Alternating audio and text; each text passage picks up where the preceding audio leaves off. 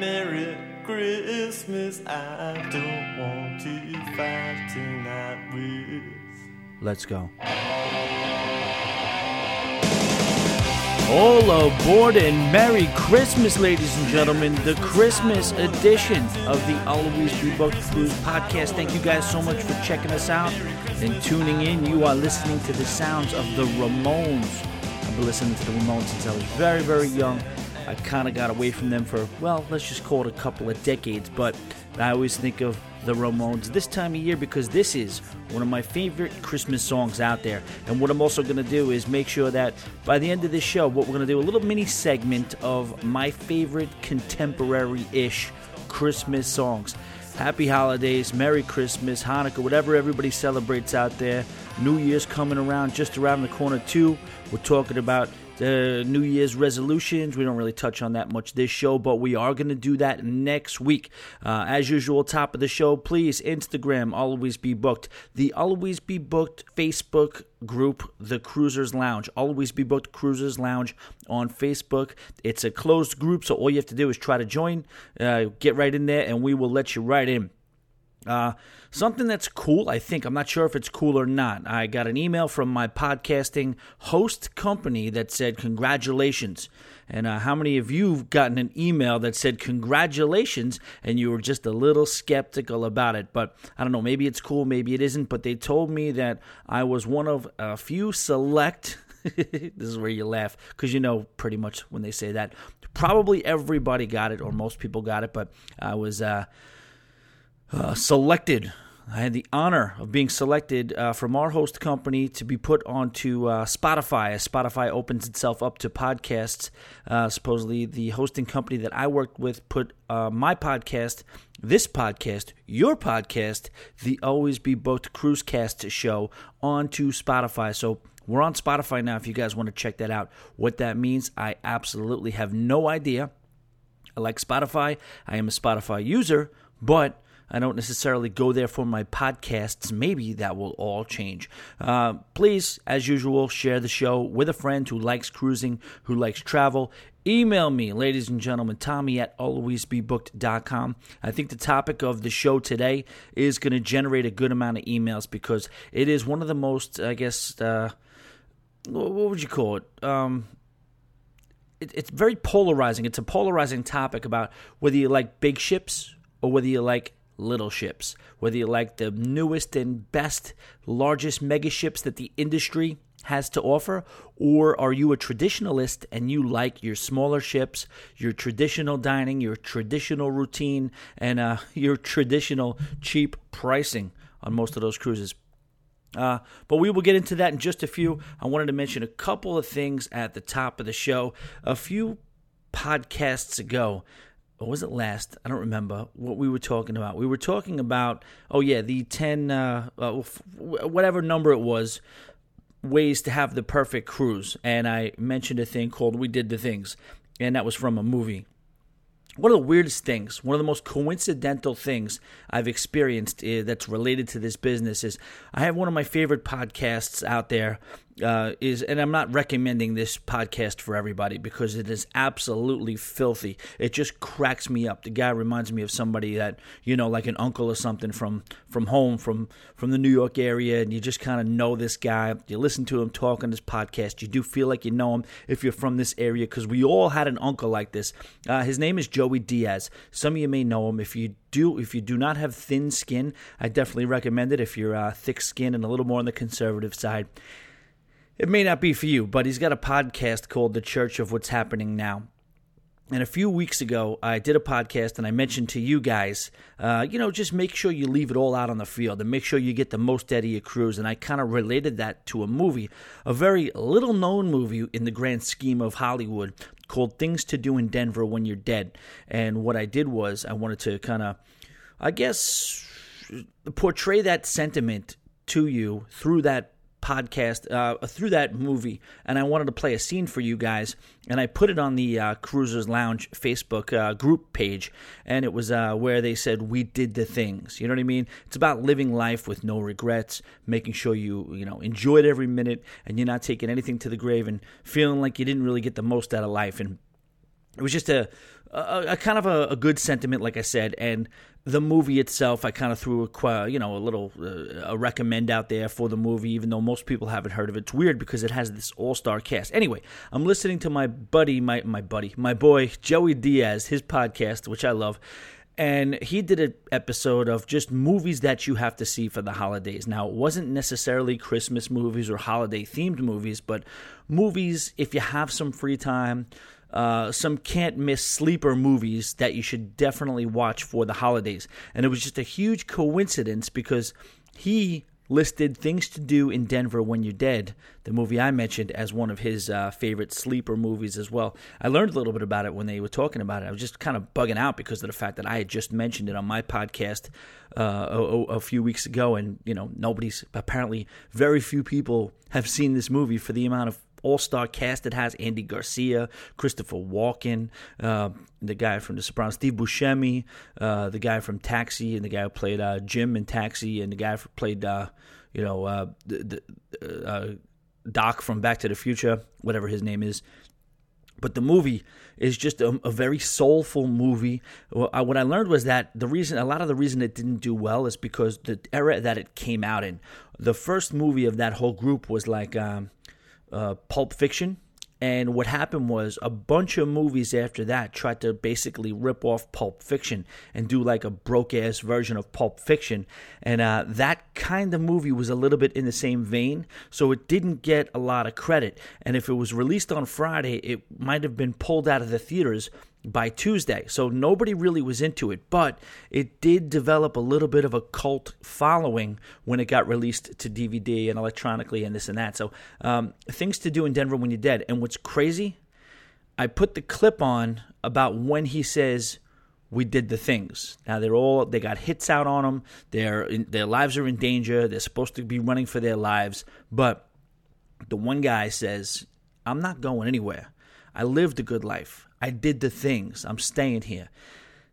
And uh, ironically, Joey Diaz mentioned the same movie and played the exact same clip on his show, which I thought was kind of weird. So, little backup if you guys didn't listen to me on the last one uh, regarding things to do in Denver when you're dead. Now, regard like I said, the podcast is absolutely adults. The way this guy, there's a uh, portable bidet called Tushy and uh, I don't know if you're familiar with it. It's bidets are back. That's kind of like their their motto. It's like a portable bidet. You can strap it to your own toilet or whatever.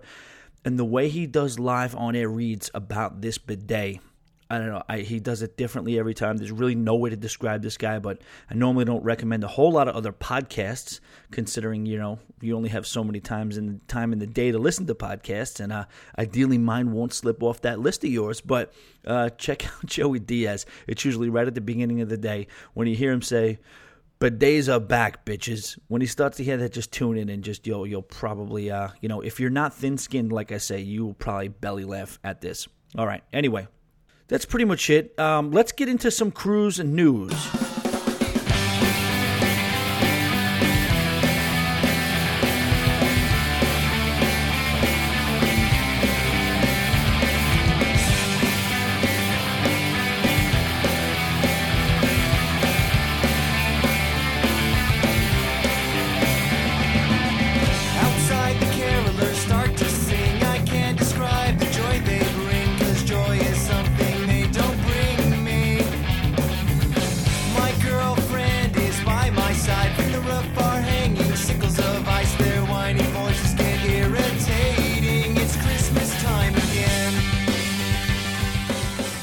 Right, it's the holiday season, ladies and gentlemen, and North America got a brand new present from overseas. That's right, the MSC Seaside.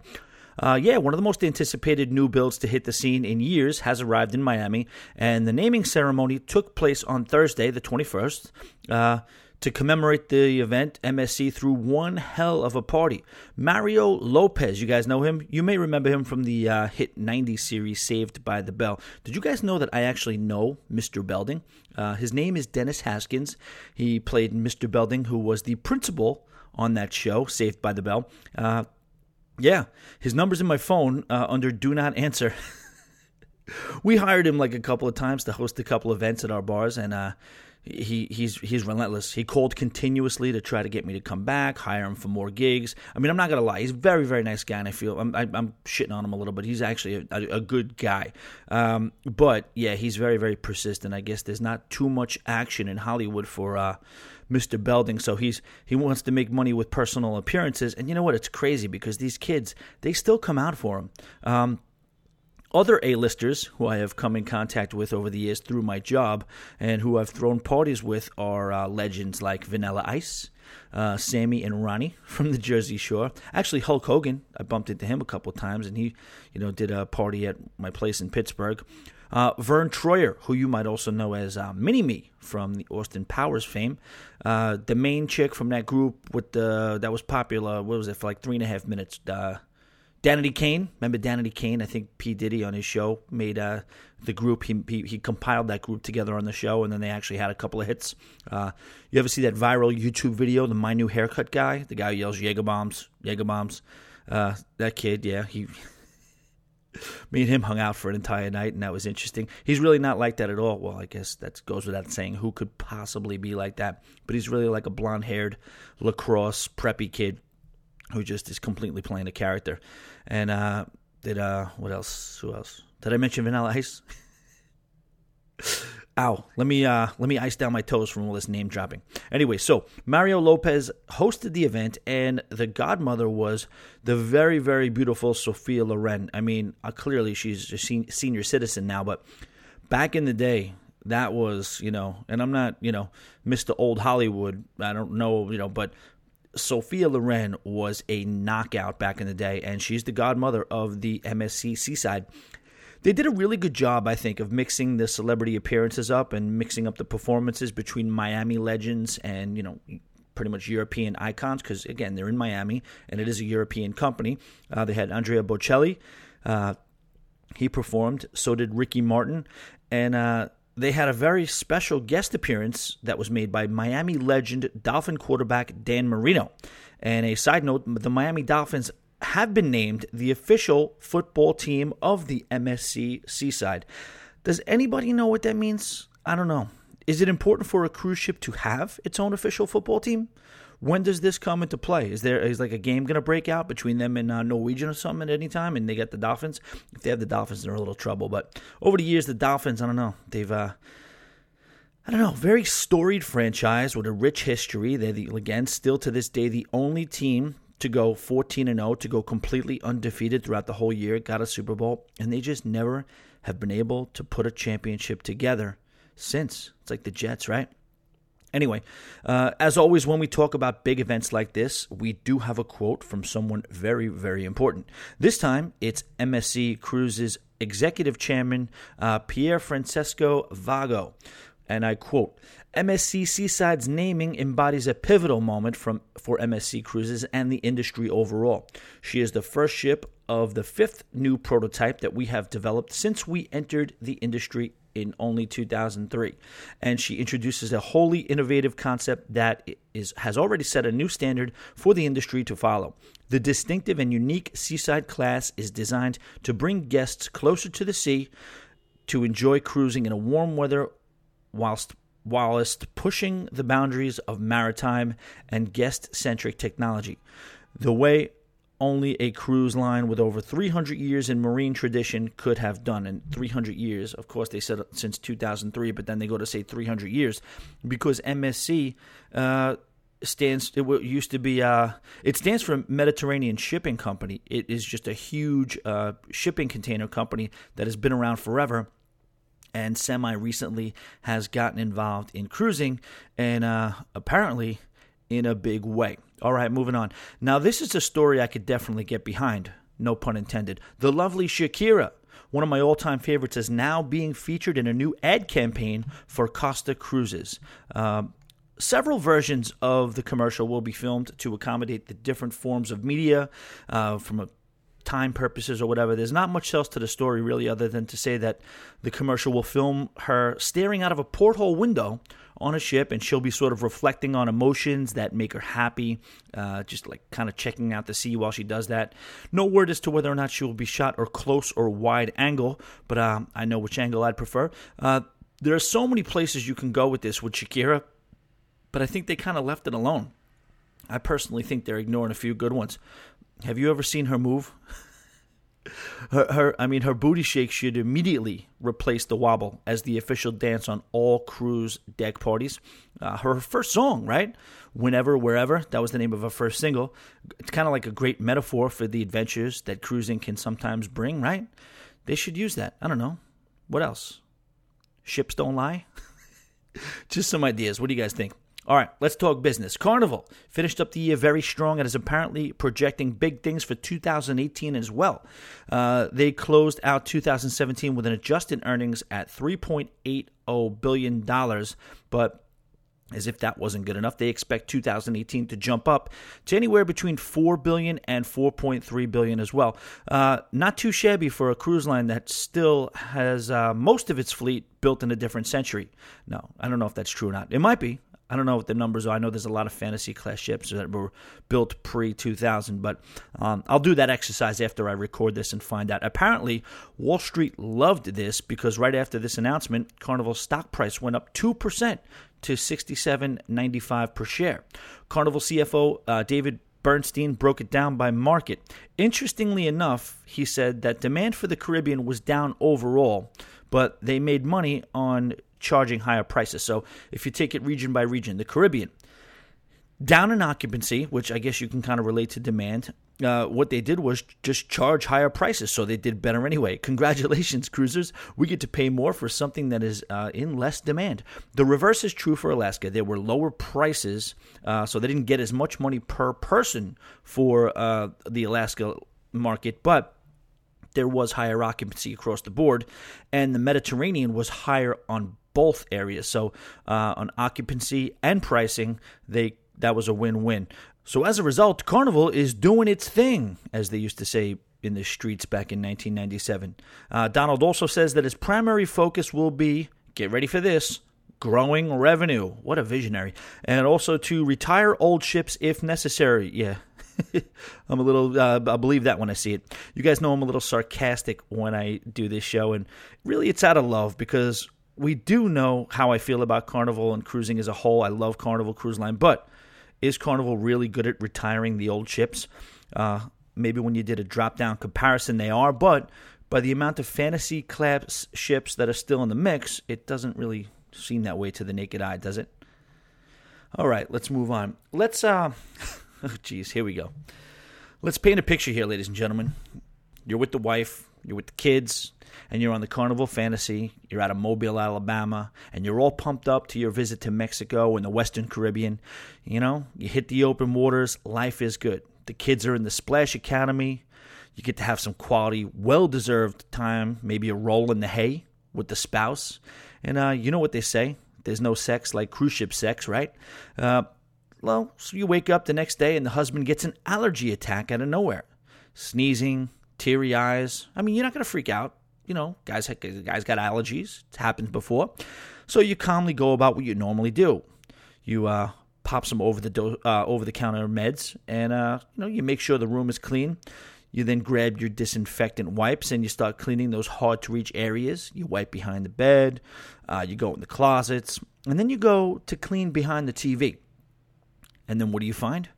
A state of the art hidden camera mounted to the TV and pointed directly at where all the magic happens.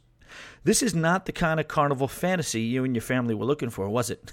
So, understandably, the family was not wanting to be named for this, and they are demanding answers from the cruise line. But uh, this time, they just doesn't appear to be any. There's a camera in the room pointed directly at the bed, and it's uh, on day two or three they found this, and uh, there's cruise line has no idea where this came from.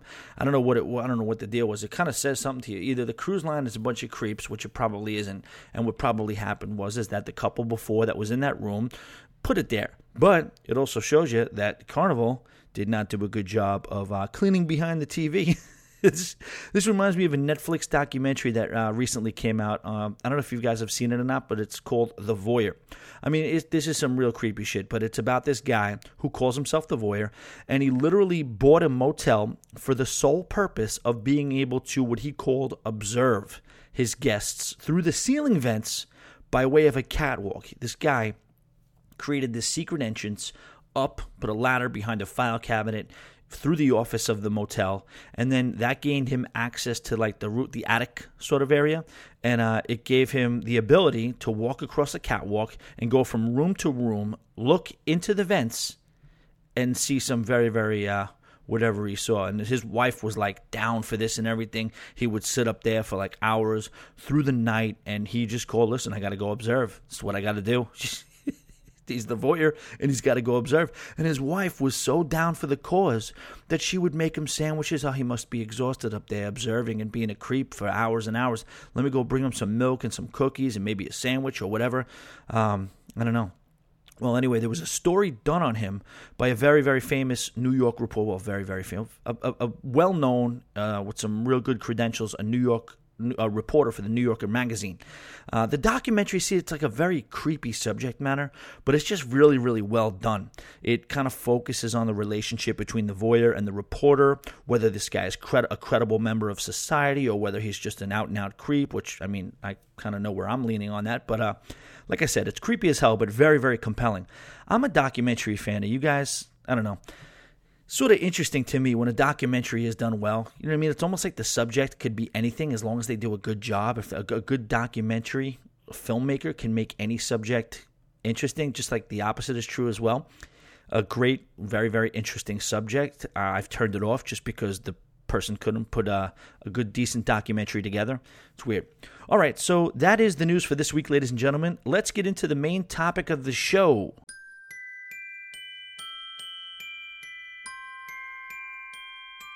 All right, so this topic was inspired by my last cruise we were on. Uh, I told you about the people we met, and we had a great time with a group of people. Shout out to them. Happy holidays to all the uh, the cruise buddies we met on the previous cruise we were just on, which is the Norwegian Escape. And um, one of them, I remember over dinner, we were talking about cruising in general and cruise ships because by this time it was day four or five, maybe even six or whatever.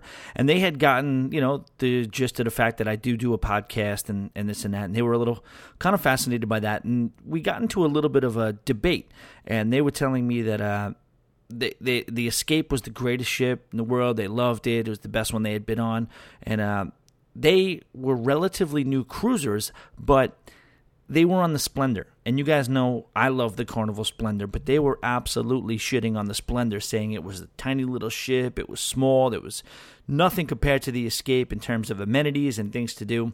And uh, first of all, it was kind of ironic that he was talking about the Splendor as a tiny ship because by the industry standards and across the board, it's definitely definitely on the larger side. But that's not the point. The point I was really having trouble to make to him was the fact that some people not only tolerate smaller ships because that's all they can get on right now for pricing, for convenience, or whatever, but many people actually prefer them. And he just was dumbfounded by that. He was like, I, I don't understand what you're talking. Why would anybody prefer, you know, a smaller ship over this ship that we're on right now?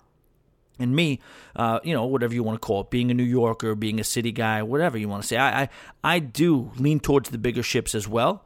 I love all the bells and whistles and this and that. But the truth is, there are many things about smaller ships that I do love and prefer over larger ships. Like I said, sounds contradictory. If you got a gun to my head, I'm going large ship. But I do like a lot of things about larger ships. And in this episode, what I wanted to do was compare and contrast some of the advantages to both types of ships and maybe provoke some thought uh, that might either help you decide which route you want to go, large ship or smaller ship, or maybe even if you think you have yourself, you know, you know, your mind is made up, maybe this might convince you to develop, develop an appreciation for a size that's contrary to your normal choice and uh, may inspire you to maybe give it a shot. All right, big versus small. On a big ship, there's just simply more to explore. Thank you, Captain Obvious. But um, if you're on an extended trip needing seven or more days and you're going to spend a lot of time on your ship, you might think it's cool that on day five you're still discovering things about the ship that you hadn't even seen yet. Uh, while I made it a point to check everything out on the Oasis of the Seas and Norwegian Escape, I got to everything. I laid my eyes upon all the things it had to offer. There was really no way, when you talk about really experiencing the ship and experience all that it has to offer, there was no way for us to do that in just one sailing. So If you like experiencing new things deep into your cruise, that's a check in the box of a big ship for you. Uh, contrary to that, and again, guys, the, the, the, there's no right or wrong here, but I'm just trying to get it out there to the you know let you guys understand what you if you already know the differences and some of the things that you may or may not have thought of regarding choosing between a large and a small ship. So contrary to that, for many reasons, people like to keep it simple. Uh, they like that they know the ship back back in front. They can identify the areas of the ship like the back of their hand after their day one walkthrough. Whether it's just people who are fans of simplicity, people who don't want to be made to choose, or even people with disabilities, having a ship that is easily navigable, uh, where they can easily find and get to their favorite places simply is a huge, huge selling point for many, many people. Um, all right, let's talk interaction. On a small ship, you're almost forced to interact with other cruisers. With uh, you know smaller common areas, there are fewer options, and it's far more likely that whether you want to or not, you're going to be engaging with your fellow cruisers. You know, it's almost it's it's not really avoidable. Many times because of logistics, many times because you just, you know, whatever, lack of other options from a things to do standpoint. And again, that may sound like a negative, but to some people, some people prefer it. They don't want all this stuff coming at them every two seconds. It's perfectly fine. Like I said, preferred actually. On the other hand, if you're with a group, if you're with a group that simply just wants to be with uh, with each other, they have zero desire to interact with anyone else, anyone other than who they're sailing with, then you may want to hop on board a large ship. In this case, you can go about your cruise with your friends, your family that you boarded with, and any interaction with the guests that are not with your group is totally at your preference, especially in the case of the mega ships. When you're on board a ship with four plus thousand passengers, there are many, many, many people that you won't see twice all week. Now, if you choose to mix and mingle with those other guests, that option is always there. You know, you get a couple in you, you're feeling a little froggy. You know what? Let's reach out. Let's make some friends. You can do that. But in the case of the larger ships, it's more likely that you'll have to be proactive as opposed to, you know, letting the action come to you. It's not going to be an organic thing where everybody's kind of communal. That happens on the smaller ships. All right, we're going to move on to pricing and flexibility. On this show, we know we give a hard time to Carnival for it still having like 12 ships in the fantasy class, and I still believe the company should do better by their guests and focus more on having new builds every year than continuously trying to refurb their old ships. But the people who love the smaller ships, which let's face it, are usually older ships, more often than not to this point, uh, the builds have been generally bigger. So they're not really building a bunch of ships out of the gate brand new that are small. They're trying to outdo each other. So when you take a small ship, it's likely you're taking a cruise on an older ship. And that offers you pricing that is typically significantly better than that of the larger ships. Another advantage to a smaller or older ship is that they are spread way out across the country, and uh, they give the smaller markets the ability to offer cruises. So you might live in Birmingham, Alabama, let's say, and uh, you always wanted to try cruising. You no longer have to, you know, save up a bunch of money for the whole family to be able to fly to Miami or Orlando and get on the biggest, baddest mega ship to see if cruising is for you. You can just hop in the car drive a couple of hours down to Mobile, Alabama, and take a carnival cruise to Mexico. Other small markets that are, uh, I guess this is an advantage too, is places like Tampa, Jacksonville, Baltimore, um, even South Carolina. And if you don't have a hell of a lot of time off, you can often go on a two to five day cruise on one of those smaller ships as well. Uh, this is not something something that uh, large ships typically offer. Now, in terms of flexibility, here's an advantage to a big ship. Uh, when you're sailing on the Carnival Vista class or Royal Caribbean's Oasis class or many others, you aren't as typically concerned with the itinerary since it's such a huge ship. Uh, you, you, it's very difficult to see that entire ship in one sailing, so you're more apt to not have a huge desire to be so concerned with where it's going. And you'll notice that too. Not always, but a lot of times, the uh, you know the cruise lines will.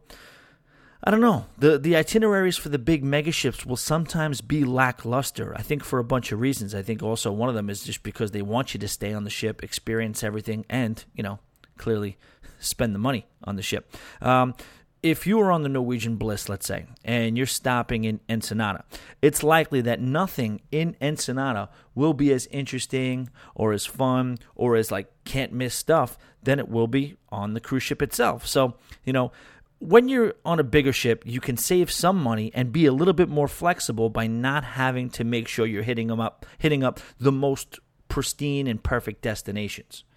Um, all right, so what we should get into now in terms of comparing large and small ships is the dining in general. Now, on big ships, it's clear that the recent trend is to load up the ship with all sorts of unique and delicious dining options. Many of them are partnerships with already well known land based brands. To me, this can go in both directions. Uh, while it's impossible to argue with the fact that more choices is better typically, the problem can be at what cost. An example of this is, that does work is Guy's Burger. Uh, it's weird because we have a Guy's Burger in New York City, and I was here, uh, I don't know what it is, five, seven years ago, something like that, when it first opened up.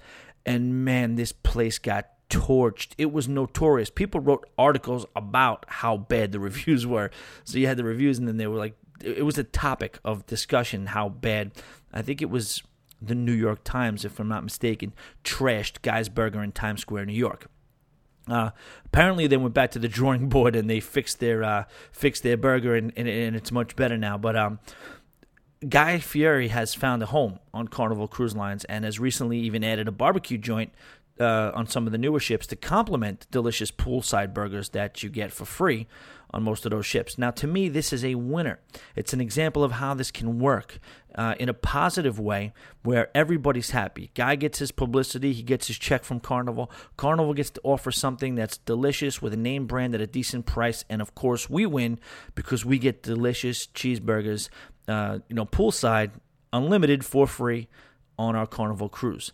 Um, an example of how this can work in a negative way is with many concepts that are not free, uh, where the same exact quality of product could be delivered by the talented menu designers that are on the cruise line, but because they want to attach some famous person's name to it, uh, Jose Garces, uh, you have to pay extra. Now, the cruise line has to find a way to cover the cost of using a celebrity chef's name, right? Many many ways, especially if it's a lot of ingredients that are you know next level or some real um, I guess forward creative forward food. So guess who the cost is passed along to, and um, of course, if money is not an issue, you can't lose. If it doesn't matter what you can spend on these cruise ships, uh, because at this point there's almost every type of cuisine imaginable at sea at this now. Um, but and if you have the cash to pay it, then it's right there at your disposal and you, and you don't worry. But when you talk about some of these small tapas places and stuff like that, you're really getting a, uh, you have to pay for it. And I get, you know, sometimes you have to pay for things, but you know, at least give me a decent portion. One area where you do pay, and I think it does work out, is the Margaritaville concept. Uh, you know, you do have to pay a little bit of an a la carte price, but at the same time, you're getting, you, they're filling you up and they're giving you a really good product too. Some real good tropical food, some Key West fish, some conch fritters, and I, I think the that's a good happy medium. So you got a great example you know that's free. You have an example in the Jose Garces that I don't necessarily think is uh, of high value to the guest, and then you have a mid range where you have to pay, but I think you get good value in the Jimmy Buffett's Margaritaville at Sea, which is on uh, the Norwegian, you know, the new Norwegian Breakaway Plus ships. Now. Um, a tradition in old school cruising is dining at tables with multiple guests that you don't know. I admit that I absolutely love this concept. Most cruisers, most new age cruisers don't. On a small ship, there is likely, you know, to, to, be very few or even no specialty restaurants on board, and the main dining room is your only choice. Uh, many people cruise for the purpose of the dinner interaction, the formal night, and you get to see some of those same faces, whether it's the couple or group you dine beside, or the friendly server that you can count on who's going to know your preferences by the second night. While many new age cruisers can't stand this concept, I kind of like a mix. I like to indulge in specialty restaurants and I'd like to see the newest things that these cruise ships have to offer. But at the same time, I like to see those friendly, familiar faces you see consistently at every dinner in the same place at the same time.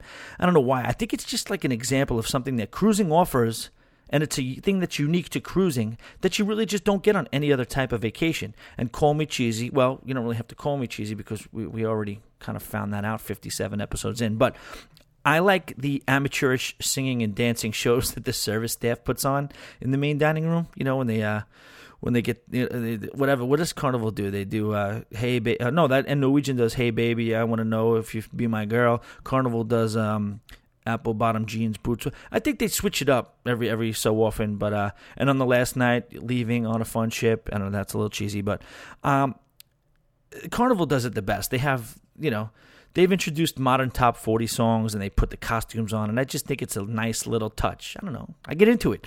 On land i probably wouldn't as much if i was just at the local restaurant and the servers started donning like these uh, winged uh, arm out, out, outfits and costumes and started dancing on platforms and stuff like that i probably would uh, think it's a little weird. But you know in this case i'm at sea. I'm on vacation. I'm likely drunk. Uh, I'll clap my hands when they you know, when they when they come around and they start singing. I'll wave the napkin. I cheer them on all night. What do you guys think? Tommy at alwaysbebooked.com. Let me know how you feel about the. Uh, we're gonna call them amateurs because these are not professionals. They're doing their best. They do a little dance, simple dance routine that they that's choreographed that you know most people can do. They sing a little bit when everybody's singing together. Nobody really sounds bad, right?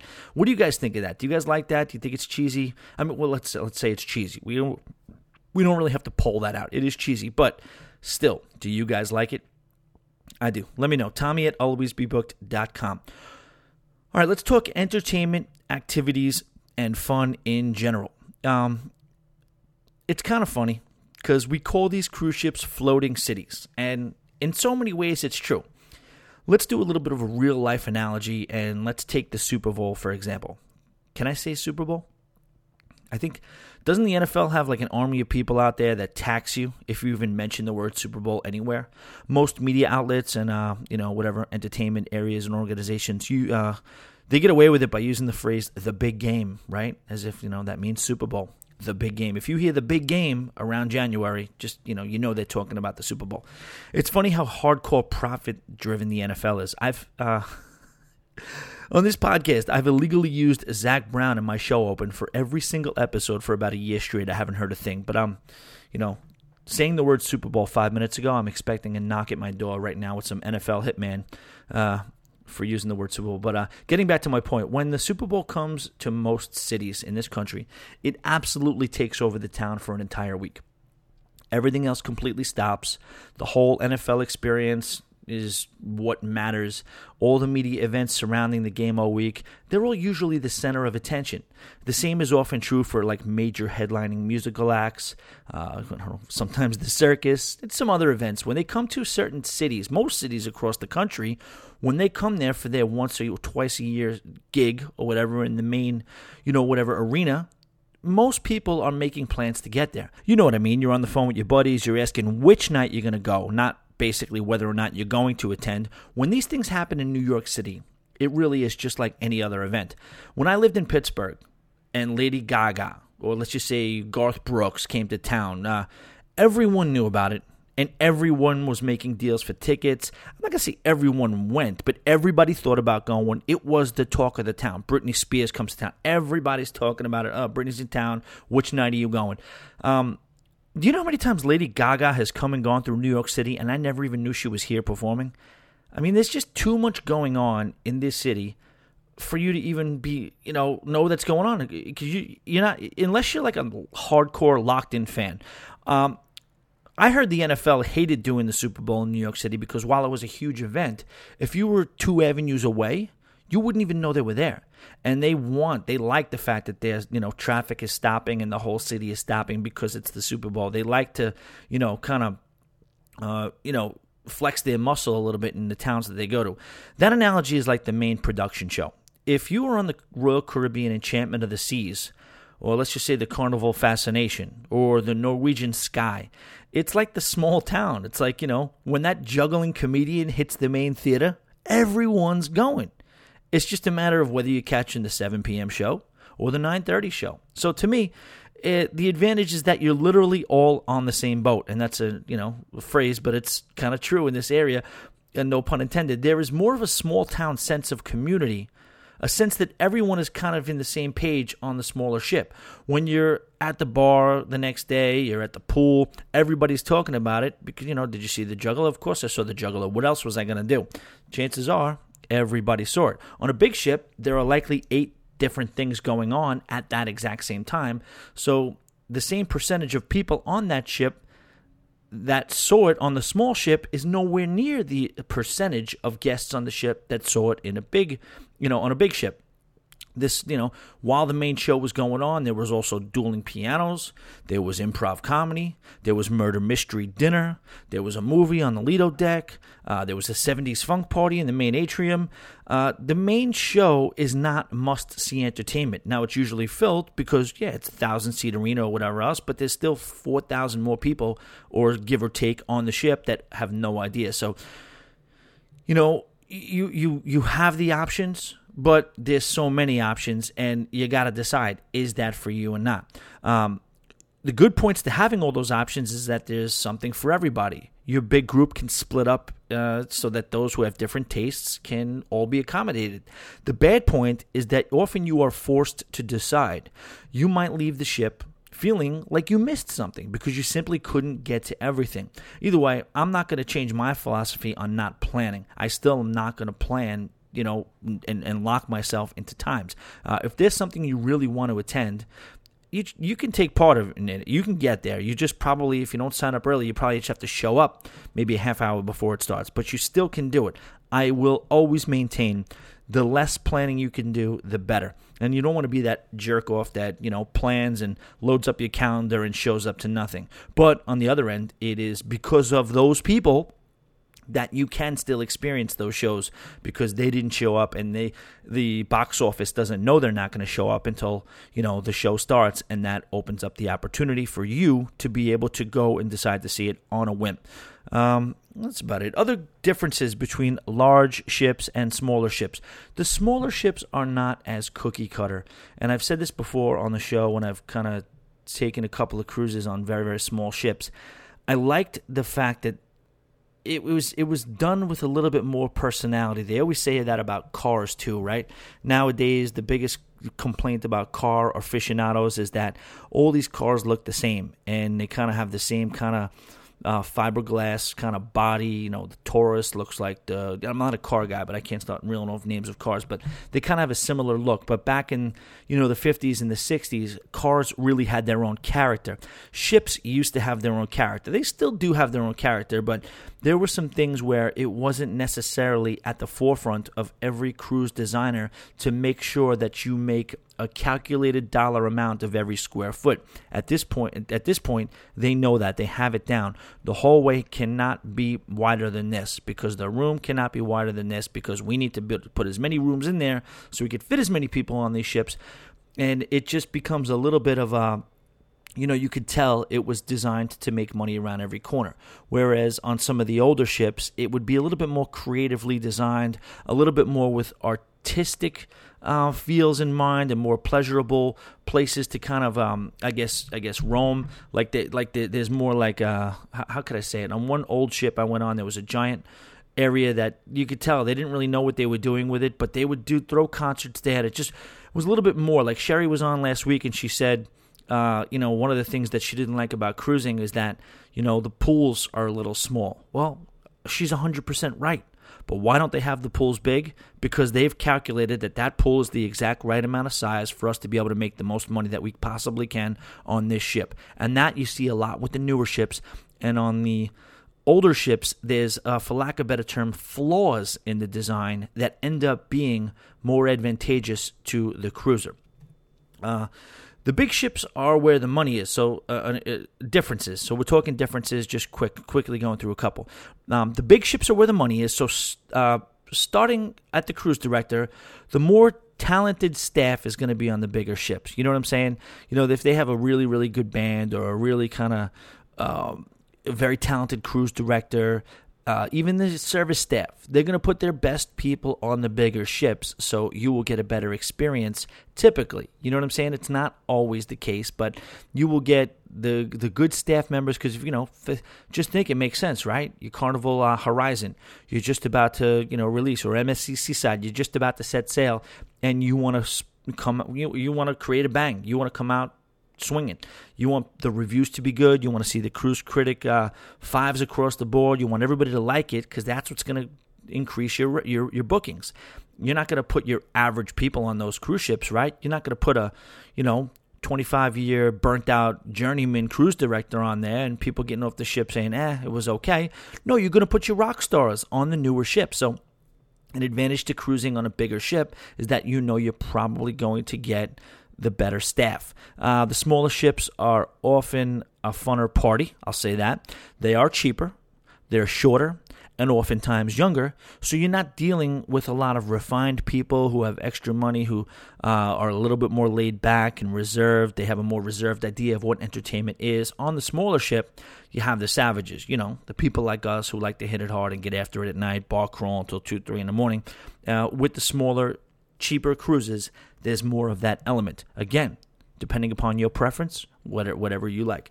Uh, the larger ships often have better food.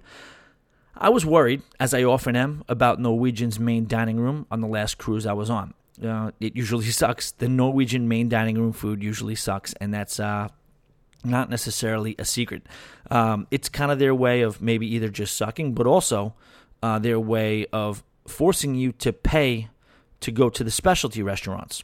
I was wondering though on this one, uh, the Escape is their number one ship, the number one ship they had out there at the time of my sailing. Um, how could they put out bad food? You know what I'm saying? Again, with the whole idea of the entertainment and the staff and the service, same thing with the food. And I was right. They didn't. The food in the main dining room was really, really good because they just can't afford to have the bad reviews on their flagship. Um, if you get the right staff member, you can probably get more perks and special attention, though, on a smaller ship. It's, you know, like the local mom and pop, pop bar uh, versus the chain restaurant like your TJ, TGI Fridays or the Applebee's. I mean, good luck getting a stiff pour on one of those places since, you know, there's an eye in the sky, it's always watching. The smaller ship is like the, you know, it's like the corner bar where you can, you know, maybe the bartender will top you off a little bit more on the vodka soda to the point where he makes it count since, you know, likely I don't know. Probably doesn't have a boss looking over his shoulder every two seconds. Uh, large ships are way better for those who are sensitive to motion sickness as well. And uh, that's about it, guys. I want to know your opinions. I think this, like I said, this topic is going to generate some emails because I know certain people hate the large ships, and like I said, uh, based on my discussion and the the inspiration behind this episode, certain people think there's no use for smaller ships. They they why would you sail on the Enchantment of the Seas when a cruise ship like the Carnival Vista is out there? So I do want to know your opinions. Maybe we'll do a follow up. We'll read some of the reasons over the air, on the air. If I didn't touch on them, what are the some of the what what what do you prefer? Small ship or large ship, and what are the some of the what are some of the reasons why?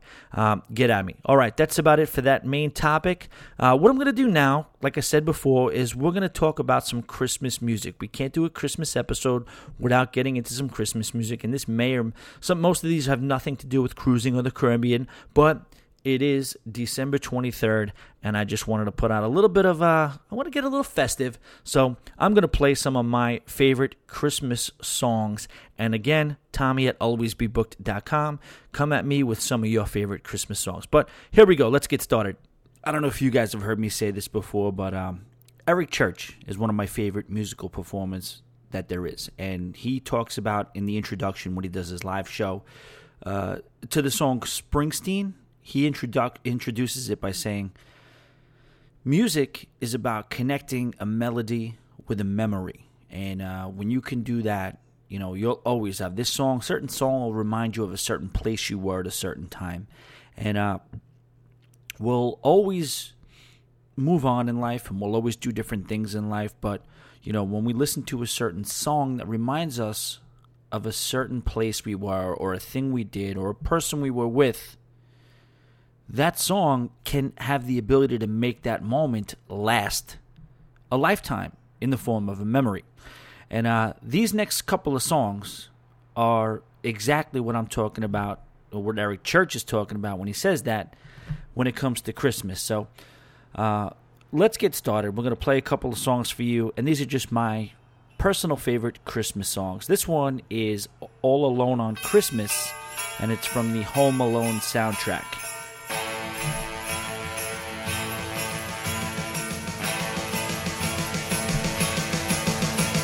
I don't know what it is about this song. It's just kind of like, uh, you know, it's a happy song, and it's just telling you, grab some friends, grab your family. Nobody's supposed to be alone on Christmas. Enjoy yourself, make it happen.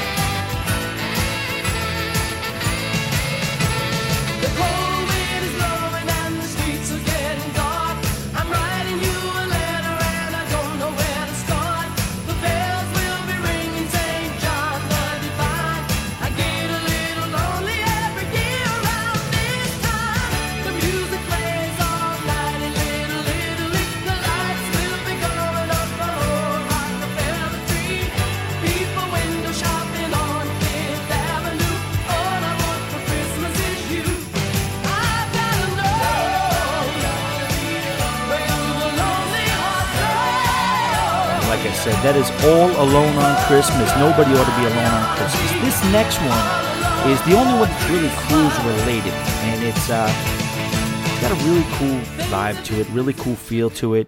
We all love to be in the Caribbean, in the tropics, but this is sort of celebrating Christmas. But there's a hint in this song in that he does miss the people up north that he's away from.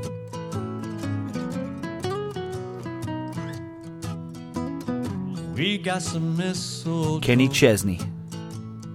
Hung from the bow of the boat.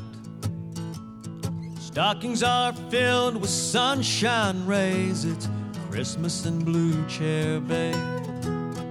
There's lights up in every palm. My soul, like the sea, is calm. Tonight we're going to the boat parade. It's Christmas in Blue Chair Bay. Everybody raise a glass with me right now. To all of those up in the snow, from all of us down south. Tis the season for believing in faith and family. You get that, guys? You know what I'm saying? It's a little bit of a melancholy song, a little melancholy beat. He loves being where he is, but he does, during this one time a year, kind of wish his friends and family were with him in the tropics, or maybe he that he was up north. Who knows? But Christmas in Blue Chair Bay. he's in the Caribbean, so we're not going to feel too sorry for him, right?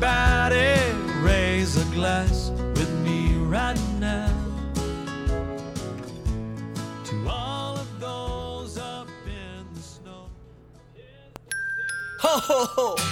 Shake up the happiness. All right, this next one, there's not a whole lot of meaning behind it. I just kind of like it. Shake Feel good song by Train.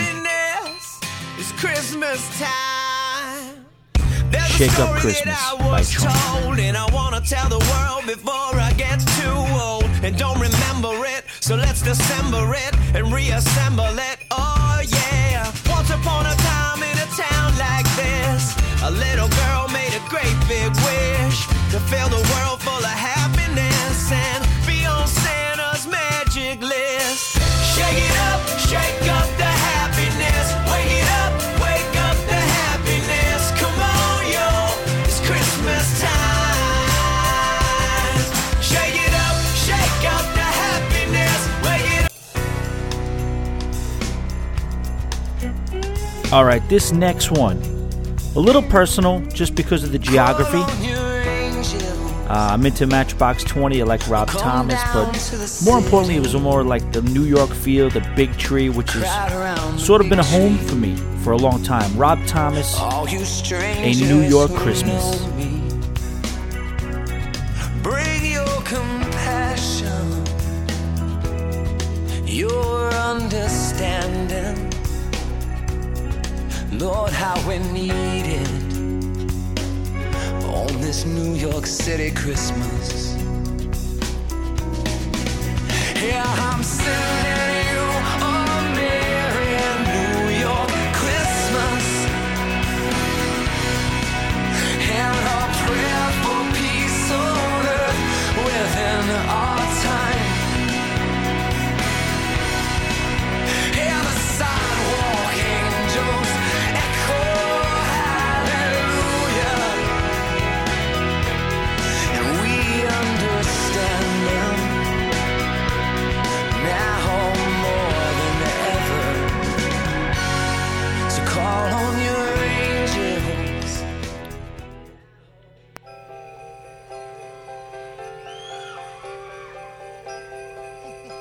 All right, this next one, we're talking about mostly contemporary Christmas music right now, but this one is a little bit of an oldie. Honestly, I probably still believed in Santa Claus when this one came out from Bruce Springsteen Santa Claus is Coming to Town. Oh, Christmas time. You guys all you guys all been good and practicing real hard. Yeah. Clarence, you've been you've been rehearsing real hard Santa bring you a new saxophone, right? Everybody out there been good or what? That was a truck in the Oh, background, that's not many, Santa's not sleigh, many. by the way. guys in trouble out here. And you better watch out. You better not cry. You better not pout. I'm telling you why. Santa Claus is coming to town. This one is a classic. Come on. Notice I left. I'm sorry, I left off "All I Want for Christmas Is You" and "In Sync." Those are great songs, but come on, you guys know about those already. We could leave those off the list.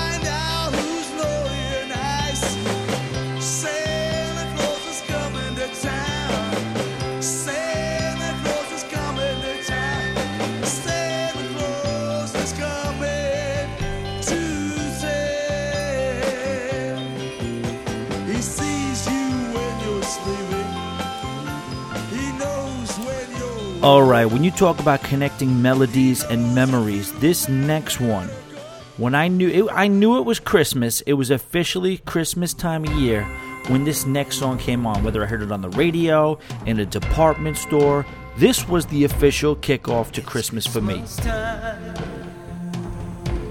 There's no need to be afraid. At Christmas time, we let in light and we vanish. And in our world of plenty, we can spread a smile of joy. Throw your arms around the world at Christmas time. But say a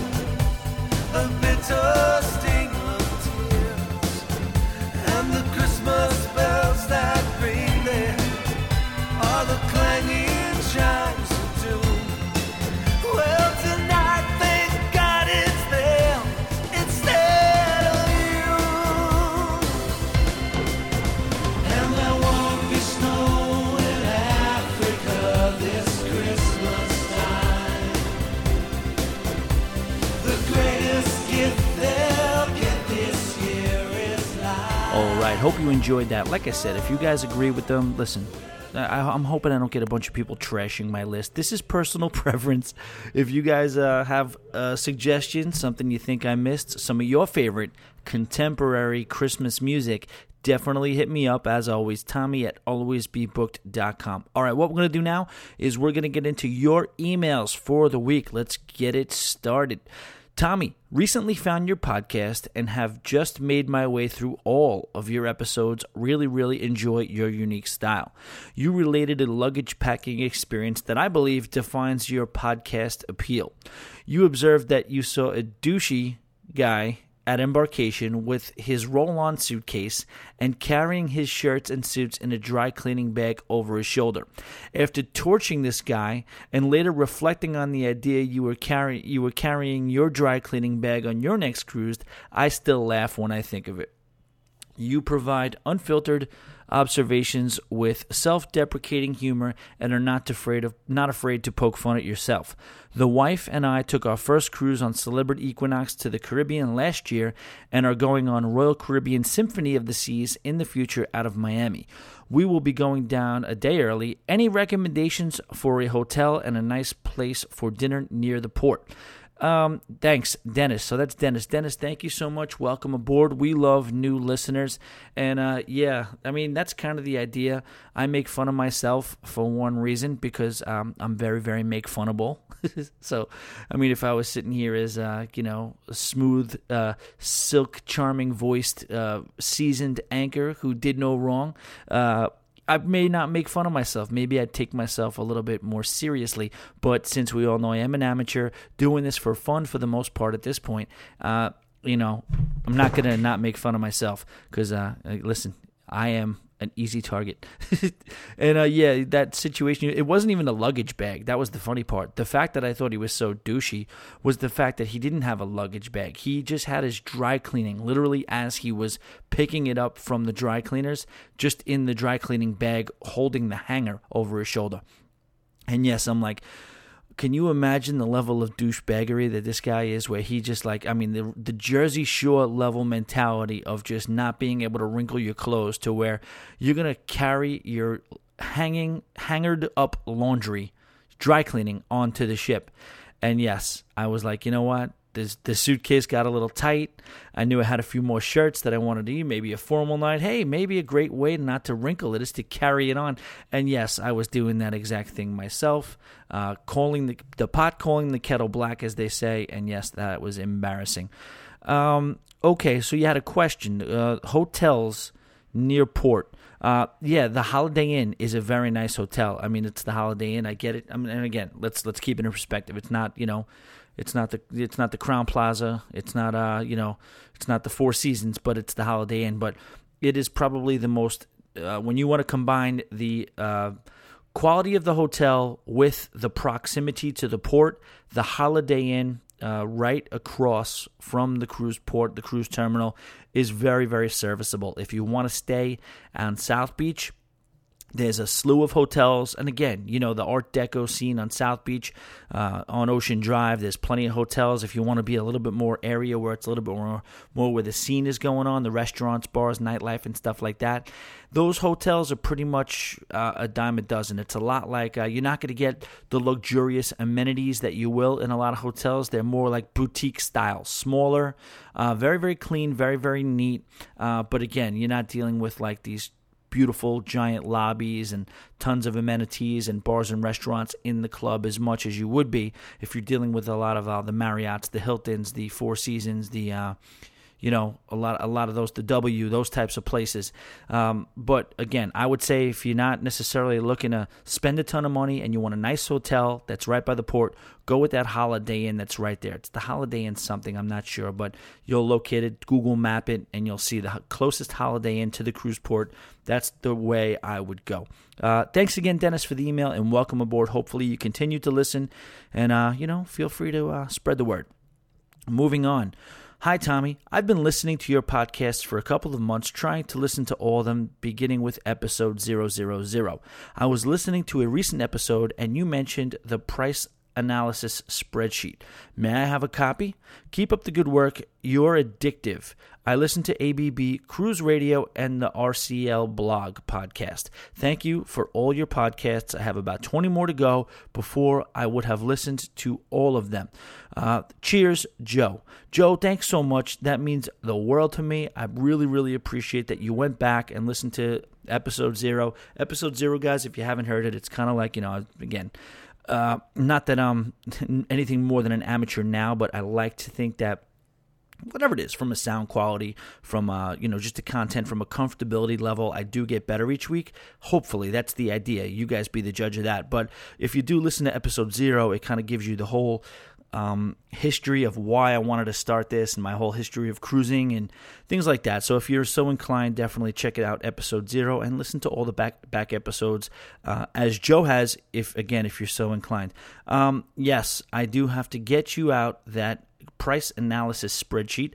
I did. I found myself, this was totally self serving. I did it for myself uh, because of the fact that I was trying to pick a cruise. And so often when you're trying to pick cruises, you lose that. All right, well, this one's good because it's out of this port. This one's good because it goes to these places. This one's good because of this price. This one's good for. Um, what other reasons are there? Because the beverage package is included on Norwegian and it's not on this one.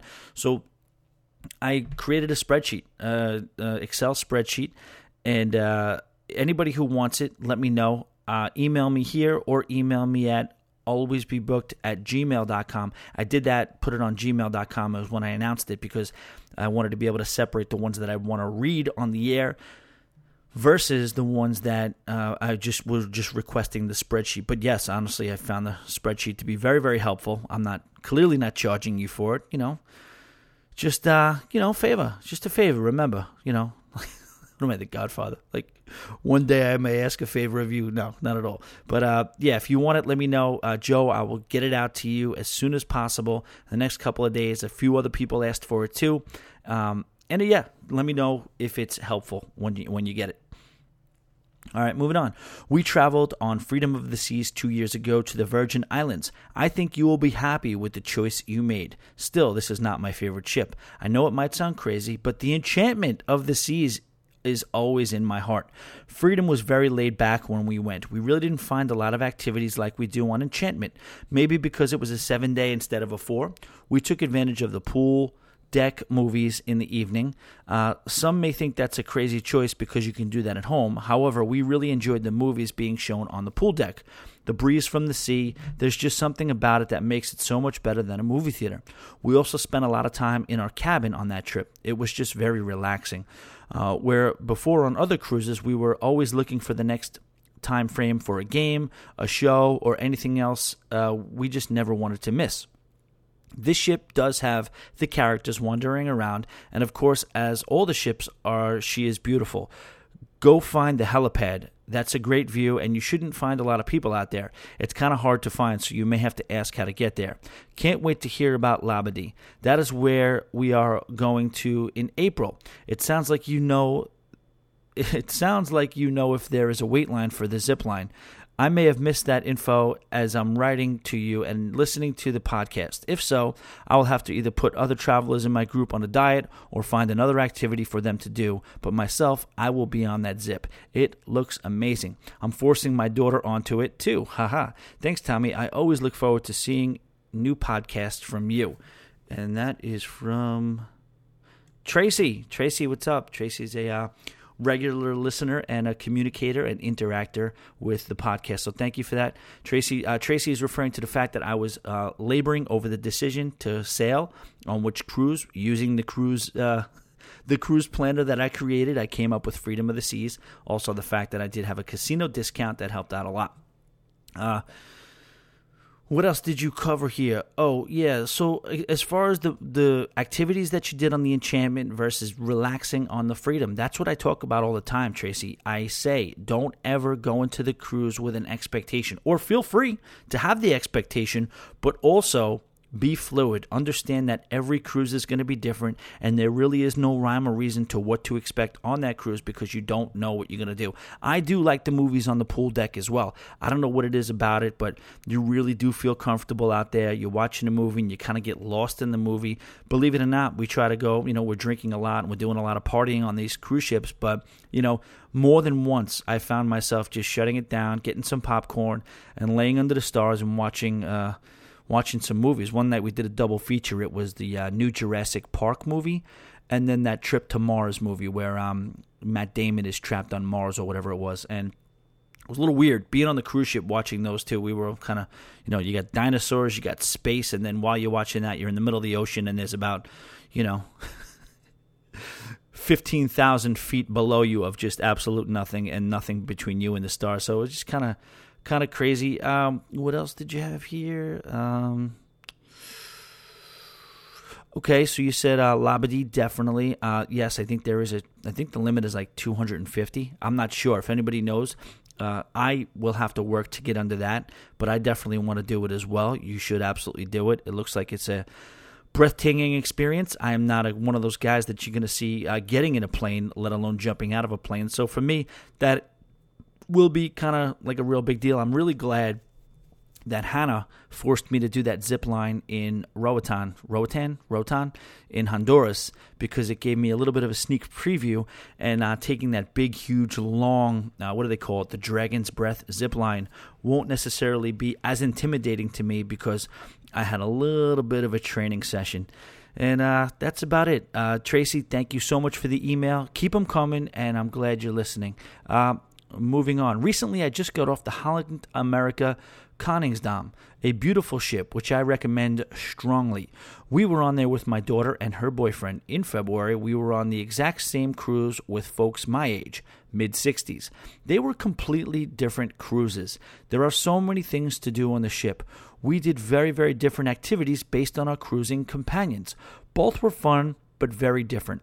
Tommy, you seem to be with a hard partying crowd and you seem to enjoy it. I wonder what would happen if you would sail with some other types of folks. For example, we get in the water for a for almost every port and snorkel. Half the beauty of the cruise is what is underwater. We get back on the ship very, very tired. No heavy drinking and late nights for us. Since we need to do the same thing the next day, what a life. What do folks think? Do your cruise companions really matter? What do what a life. What do folks think? Do your cruise companions really matter? Um, yes, of course, your cruise companions really matter. Uh, ideally, they're going to be uh, somebody you like. but yeah, like I said, I'm a single guy, so uh, I have many, many different types of cruises. Sometimes I cruise with my buddies, and you know we go on a hunt for pockets. Uh, sometimes I cruise with a female friend that I may be uh, hanging out with at the time, um, and sometimes we go with a combination of both. I've never cruised solo, and uh, I think it's cool. It sounds like you have a real, real appreciation for snorkeling and being under the being in the water. I do that all the time. I go snorkeling. My favorite snorkeling is a tie between uh, Grand Bahama we uh, i mean i don't know what it was about that reef. It was just i mean a kaleidoscope of fish and i've done a bunch of snorkeling trips and that was just amazing. And then the other favorite one i had was the shelf in grand turk where you're swimming in what is basically 12 feet of water. You swim out a little bit more and it shoots right down to a 7000 foot drop and you kind of can look over the whole thing. But I love it all. Sounds like uh, you know you you really really wear yourself out during the day and uh, you get after it. And uh, I like to think I'm a little bit of a balance. Yes, I am having a couple of drinks or or more uh, on most days that I am at sea, but uh, I do like to think that a good five to eight hours during the day is good, clean, adventurous fun as well, especially when we're in port. So again, I uh, I salute the way you like to cruise. I think it's phenomenal. I think, you know, like you said, two completely different cruises. That's what it's all about. And, uh, you know, I don't try to predict them. Sometimes they're going to be uh, booze fest parties, and sometimes they're going to be a real learning experience and adventures and, uh, you know, conquering fears and learning about new cultures. You just never know. And that is why we cruise, and that is the beauty of cruising. And, uh, appropriately, that's about it for today. I want to thank you guys for listening. As always, I can't wish you guys happy holidays, Merry Christmas enough. Uh, I really, really hope everybody has a healthy, happy, uh, and safe Christmas. Uh, definitely will hear from me before the new year, so we'll touch on that in a few weeks. And uh, travel safe, you know, watch that road rage. Don't go too crazy. I hope you guys uh, do well. I hope Santa's good to everybody. And uh, that's about it. Thanks again, guys. Don't forget, Tommy at alwaysbebooked.com. Email me questions, comments, corrections, concerns. Join the freaking Facebook group, guys. The Cruisers Lounge, the Always Be Booked Cruisers Lounge on Facebook and Instagram. Always Be Booked. Thanks again, guys. We will talk to you soon. Merry Christmas. It was Christmas Eve, babe, in the drunk tank. An old man said to me, Won't see another one.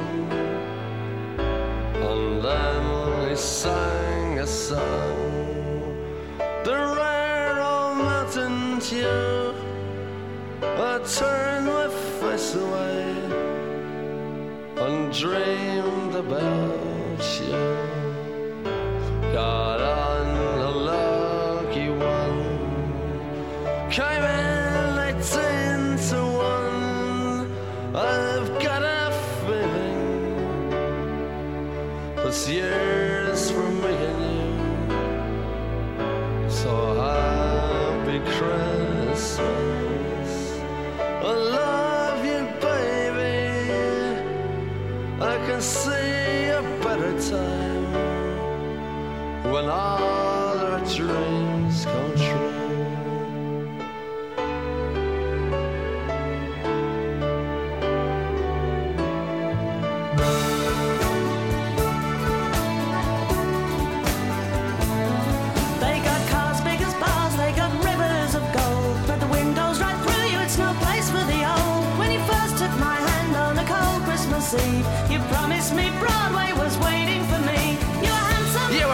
Queen of New York City. When, when the band finished playing, they held out for more. Sinatra was swinging, all the junk they were singing. We kissed on the corner, then danced through the night.